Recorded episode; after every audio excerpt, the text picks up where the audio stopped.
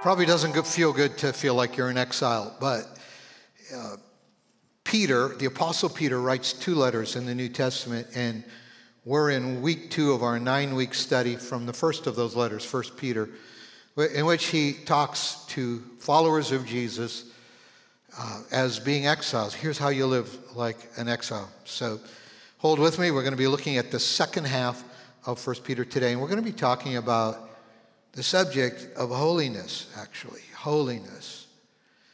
And I've entitled, um, because if you want to ever start feeling like an exile, just let Jesus really begin working in your life, and your lifestyle is going to change. It's going to become different than your lifestyle before you met Jesus. It's going to be less like the world's way and more like less like your way and more like God's way. You're going to have a heart to want to follow him and please him. And there is such a thing as sin, there is such a thing as evil. And the way of holiness will move you more to God's way. Because holy really means to be set apart. It just literally means being set apart to God. And so you become, you take on more of his character and his nature. Now, the title today of the message I've chosen is The Happiness of Holiness. The Happiness of Holiness. Sounds a little corny, I admit. But let me give you the backstory. Sandy and I were in London about 10 years ago. And our hotel was near a place called Hyde Park in London. Here's a picture of Hyde Park. And one corner, and there's a, a corner of Hyde Park that I've had for years been wanting to visit. It's called Speaker's Corner. At Speaker's Corner, especially on the weekends, people would bring out boxes, sometimes old soap boxes. You ever heard the expression, wow, she really got on her soapbox? Or or, or, or, or he, he really was on his soapbox today in staff meeting. Well, it comes from this. You'd get up on a, like a soapbox or a box of some kind that would elevate you a little bit. You'd stand out in a corner like that, and you just start talking about what you were passionate about. Sometimes people would gather around you, other times people would just totally ignore you, but you'd get on your soapbox and you'd let them have it. Well, the day Sandy and I were there, I was finally seeing this for the first time, and it was so interesting. And here, one of the guys was a preacher of some sort. I'm not sure what he, who, what organization he was affiliated with, but he was preaching, and he was talking about. I'd never heard this phrase before, but he was talking about the happiness of holiness. In fact, I'll never forget him he points out and he says, You know, when I woke up this morning, I did not have a hangover. That means I'm probably happier than most of you this morning. and he just started going down the list. And you, you, you can imagine the things you could put on, on that list, you know. I'm, I'm not in legal problems because I'm not stealing from people and, and, and I'm not abusing people because I'm trying to live holy. And that's, in the end, leaving me happier. Now, most sin, most unholiness has a short term fun element. It's pretty stimulating, it's pretty fun. It is. But it, it leaves you sort of spiritually hung over and with a complicated life afterwards. You, you could say, you know what? I, I'm experiencing the happiness of holiness because I'm not fighting addiction right now. Because a lifestyle of holiness has kept me away from gateway drugs like marijuana and, and meth and heroin and, and all the things beyond that. I, I'm, I'm happy that my family is not experiencing a lot of strife right now because because I have stayed faithful to my spouse and I because I'm trying to live holy and I'm not I'm not overwhelmed with guilt and, and, our, and our house isn't racked with just that kind of pain that comes when there's unfaithfulness. And you know what? I'm, I'm, I'm trying to live holy and live purely sexually. And so, you know, I'm happy I don't have sexually transmitted diseases. And I'm happy my, my relationships aren't like way complicated because I'm trying to live a holy life. Sometimes with holiness, because I grew up around this, sometimes it reduces to just rules, a lot of don'ts. We get this idea that God doesn't want us to have fun. And I know even some of my teenage friends who I thought were following the Lord kind of spun out and, and, and, and left the Lord because they thought too many don'ts, too many things I can't do because I'm supposed to be holy. And, and they missed the whole point and they left the Lord. And, but whenever you walk the way of sin, even though it's fun short term, when you go your way, when you go the way of the world in sin, when you pursue unholiness, it doesn't leave you happy. In the long run, it leaves you sort of spiritually hungover. It leaves you empty. It leaves, it leaves a lot of damage because sin damages you deeply. And so I was just fascinated by hearing this preacher talk about the happiness of holiness and the God who loves you. And sure, fun in a holy way can definitely be a part of our lives, but in the long haul, He wants you healthy and whole and, and flourishing in your humanity rather than sin that decimates our humanity. So, the happiness of holiness. So, I apologize for the title, corny as it is, but I've never forgotten that moment. Here, they don't, they don't use soapboxes as much anymore, they use like those kind of platforms now. But whatever it is, they would get up and talk about what's on their heart. We want to talk about holiness this morning and the happiness of holiness. And we're going to pick it up where we left off last week. And we're in verse 13, in the middle part of chapter 1 of 1 Peter.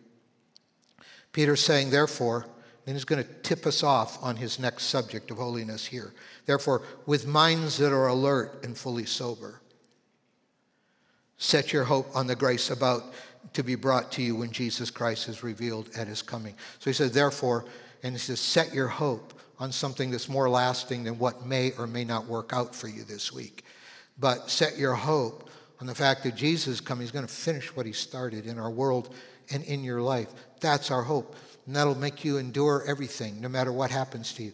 And so this is so he says, therefore, because that's everything. He's just summarizing everything he's just been talking about in the first half of the chapter.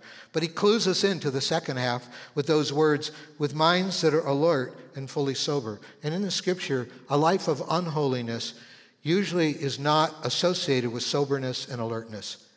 It's usually associated with pain, dullness, um, intoxication, all of these other things. So he's going to alert us that there is another way of living. You're going to live as exiles. You're going to live less like the world does, more like you're set apart to God.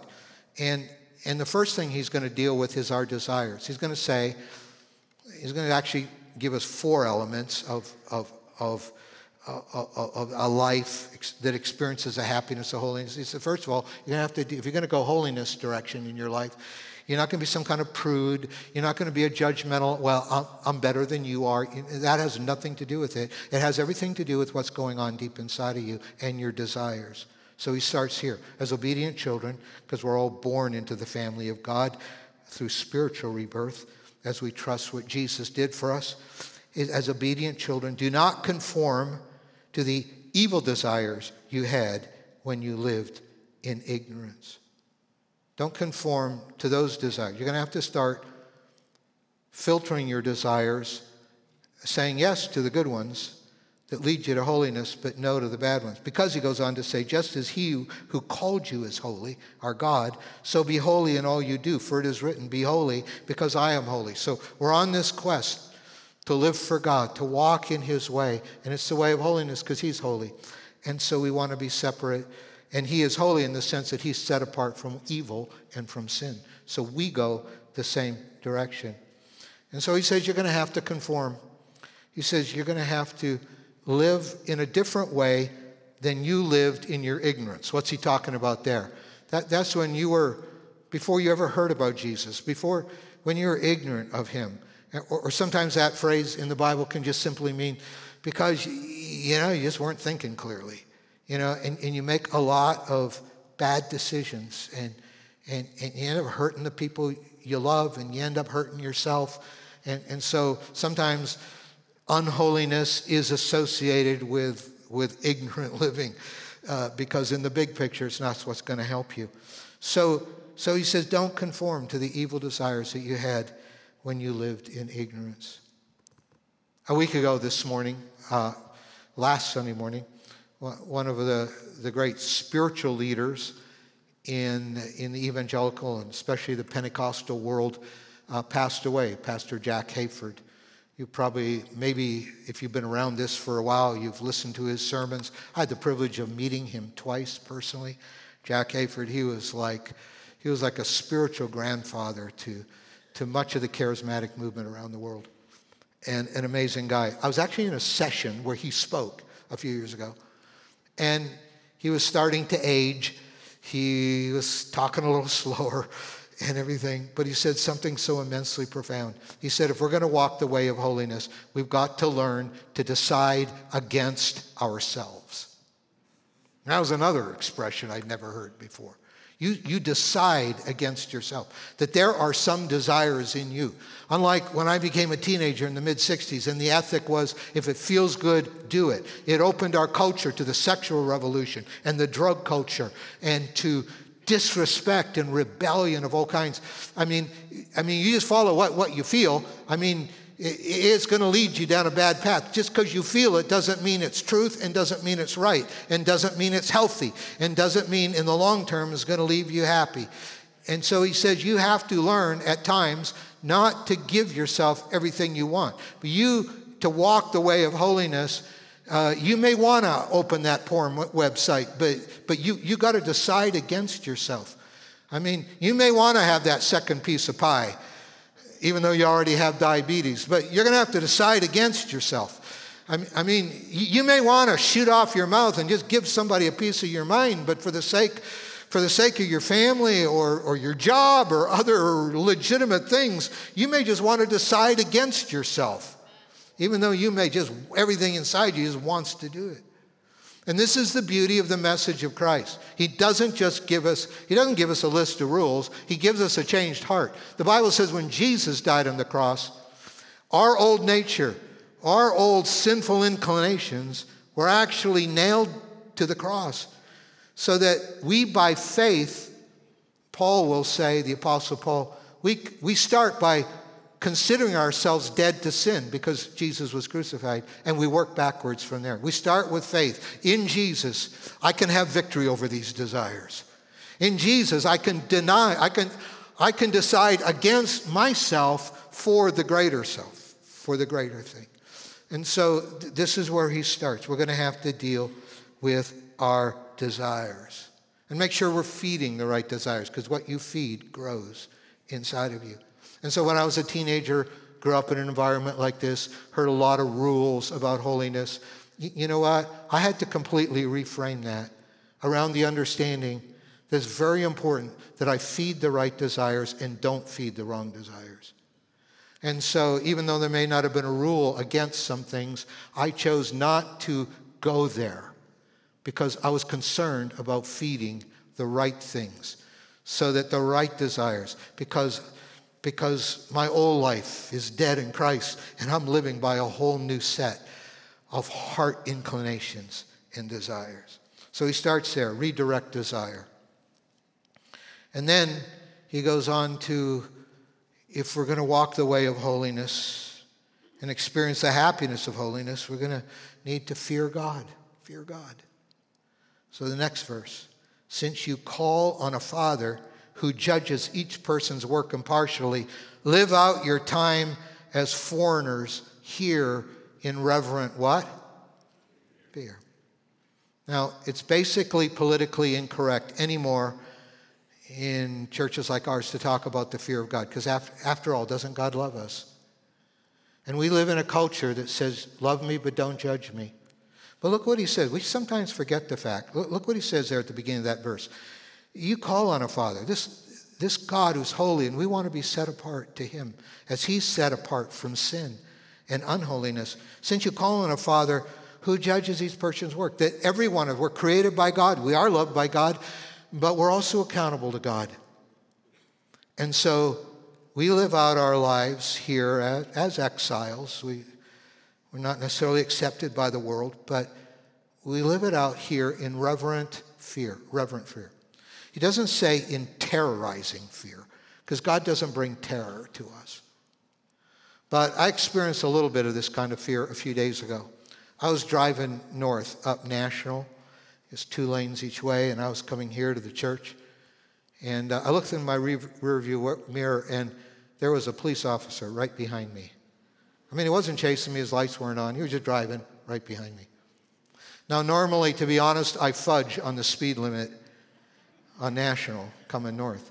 In fact, I've done it for so many years, I couldn't even remember what the speed limit was. I just live in denial. I don't even look at those signs, you know, because I've got people to see and places to go, you know. And so, but here's, here's the guy right behind me. And so I'm, I'm just frantically looking all over, you know, at the signs like, oh, what is the speed limit here? And I better get down. And then we got to a stoplight, and he pulled out from behind me, right beside me, in the lane beside me. I'm going, oh, got to get rid of my phone. And, um, you know what? I usually, I'm a little sloppy when I drive. I usually just kind of hang my wrist over the steering wheel at the top, just kind of go like that. And I, no, not now. He's right beside me. So it was 2 o'clock and 10 o'clock, right there. 10 o'clock. You know, I mean, I mean, I just, why? Because I love police officers. I have nothing against police officers. We have amazing law enforcement people right here in our congregation. I love them. I respect them. But they do represent some authority in my life and therefore some accountability that could seriously complicate my life. Like an expensive ticket or even getting arrested if I drive too recklessly. And so I may really like them if I knew them personally. And I, and, and I may be convinced that they have my best interests in mind, but I still have this reverent fear of them. And the fact is, every one of us are accountable to God. Now, the reason this is becoming increasingly politically incorrect to talk about the fear of God, I mean, to so many people, that's offensive, that, that God would be somebody we'd fear. We forget that we are accountable to Him. That's the inconvenient truth. He created us and we're accountable to Him. And, and yet we want to forget that, that piece of it. And we have this new emerging spirituality, even in the Christian church, which, which, which simply says, you know, if, if I just live an okay life, I basically treat people nicely, then, then I'm trusting God to bring me what some people call therapeutic benefits. Like he's, he's going to give me self esteem and and He's going to bless me and He's going to give me happiness. And, and prayer is actually a part of that, that emerging spirituality. Because why do I pray? I pray so that God will help me feel better. But other than that, when I need Him to help me feel better, He's a distant God. So sometimes we call this moralistic therapeutic deism. Deism is where God's distant generally, not involved in our lives. Christian Smith, in his book Soul Searching, unpacks that kind of spirituality. He said, This is not a religion of repentance from sin. I want to tell you, if you learn holiness, if you start going that way, you're going to find yourself repenting a lot. Because you're going to realize that you're accountable to God that you failed. And, and repentance is needed. But this kind of spirituality doesn't require any repentance. Because this distant God is not demanding. His, because, and why is he not demanding? Because his only job, as far as we're concerned, is to solve problems and make people feel good. And, and here's the casualty of it all there, there is nothing here to evoke wonder and admiration. In fact, you could replace the word fear with reverence or with awe. You hold him in awe to the degree that you tremble ever to be out of his will. And you lose that and you're going to find yourself really playing carelessly with sin and unholiness.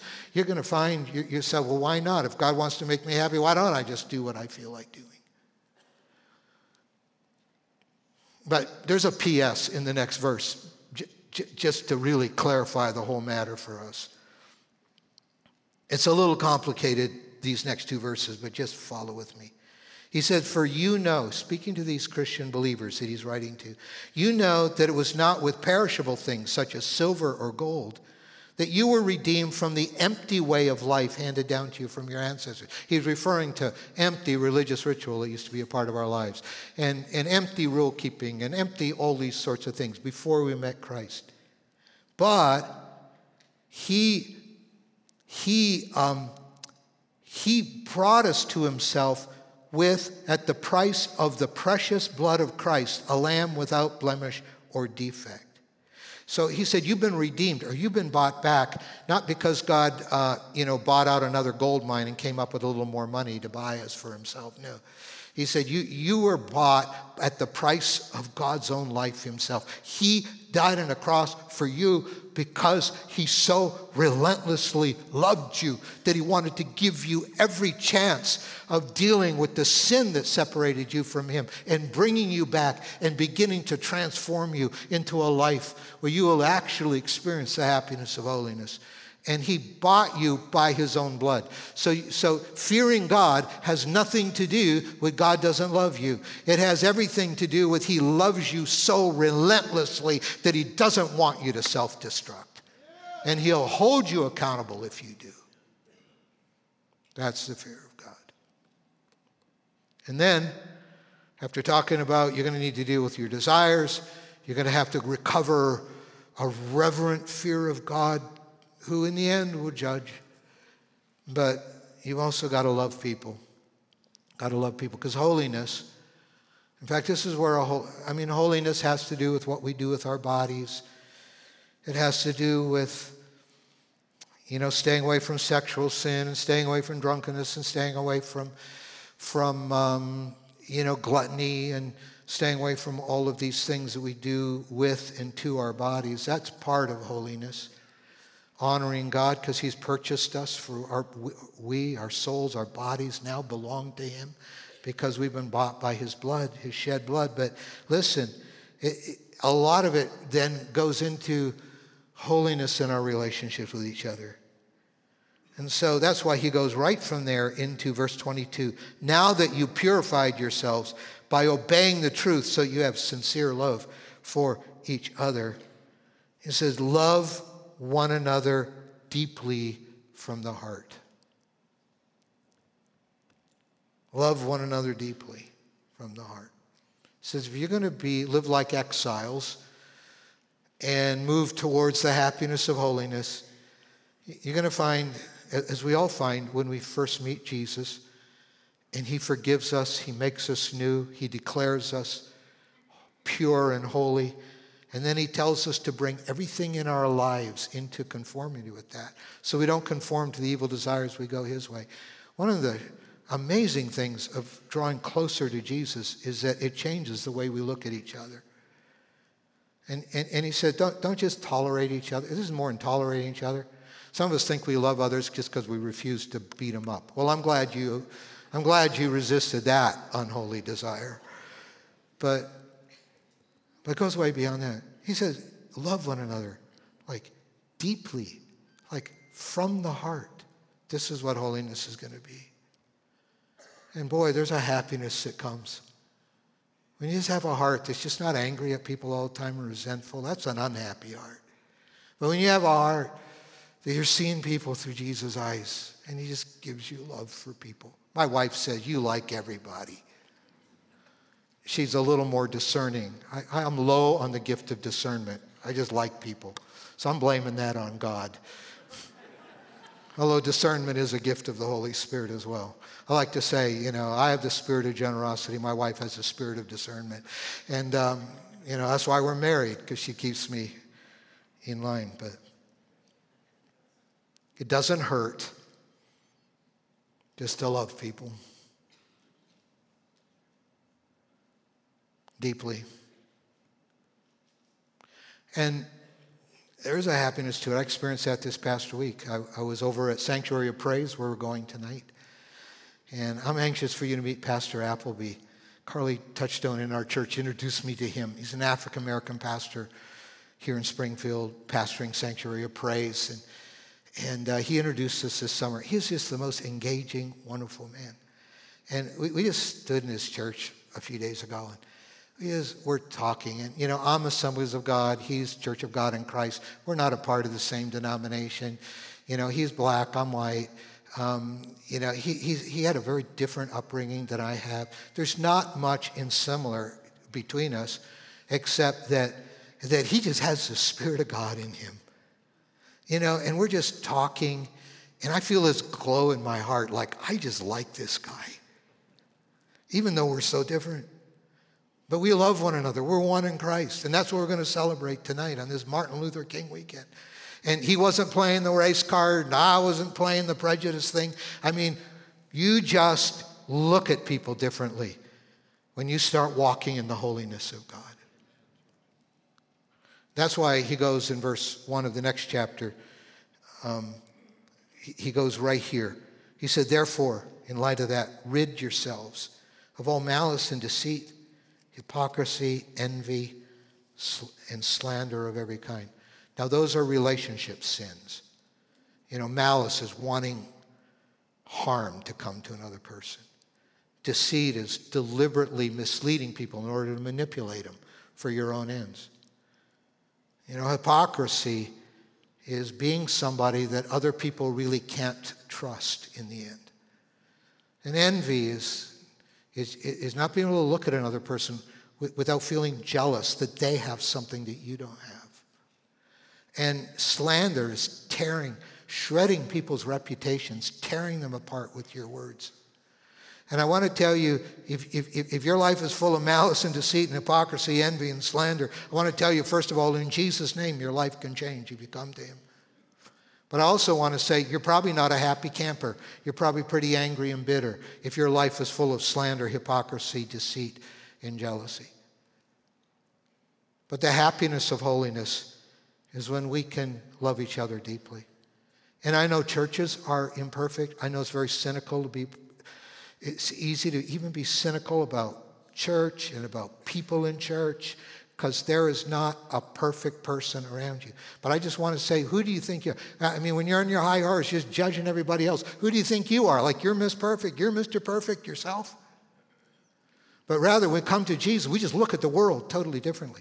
When God gives us holy eyes, we, we, we, we can't shred somebody with our words behind their back and then walk away without feeling that convicting work of the Holy Spirit, like you just did wrong there.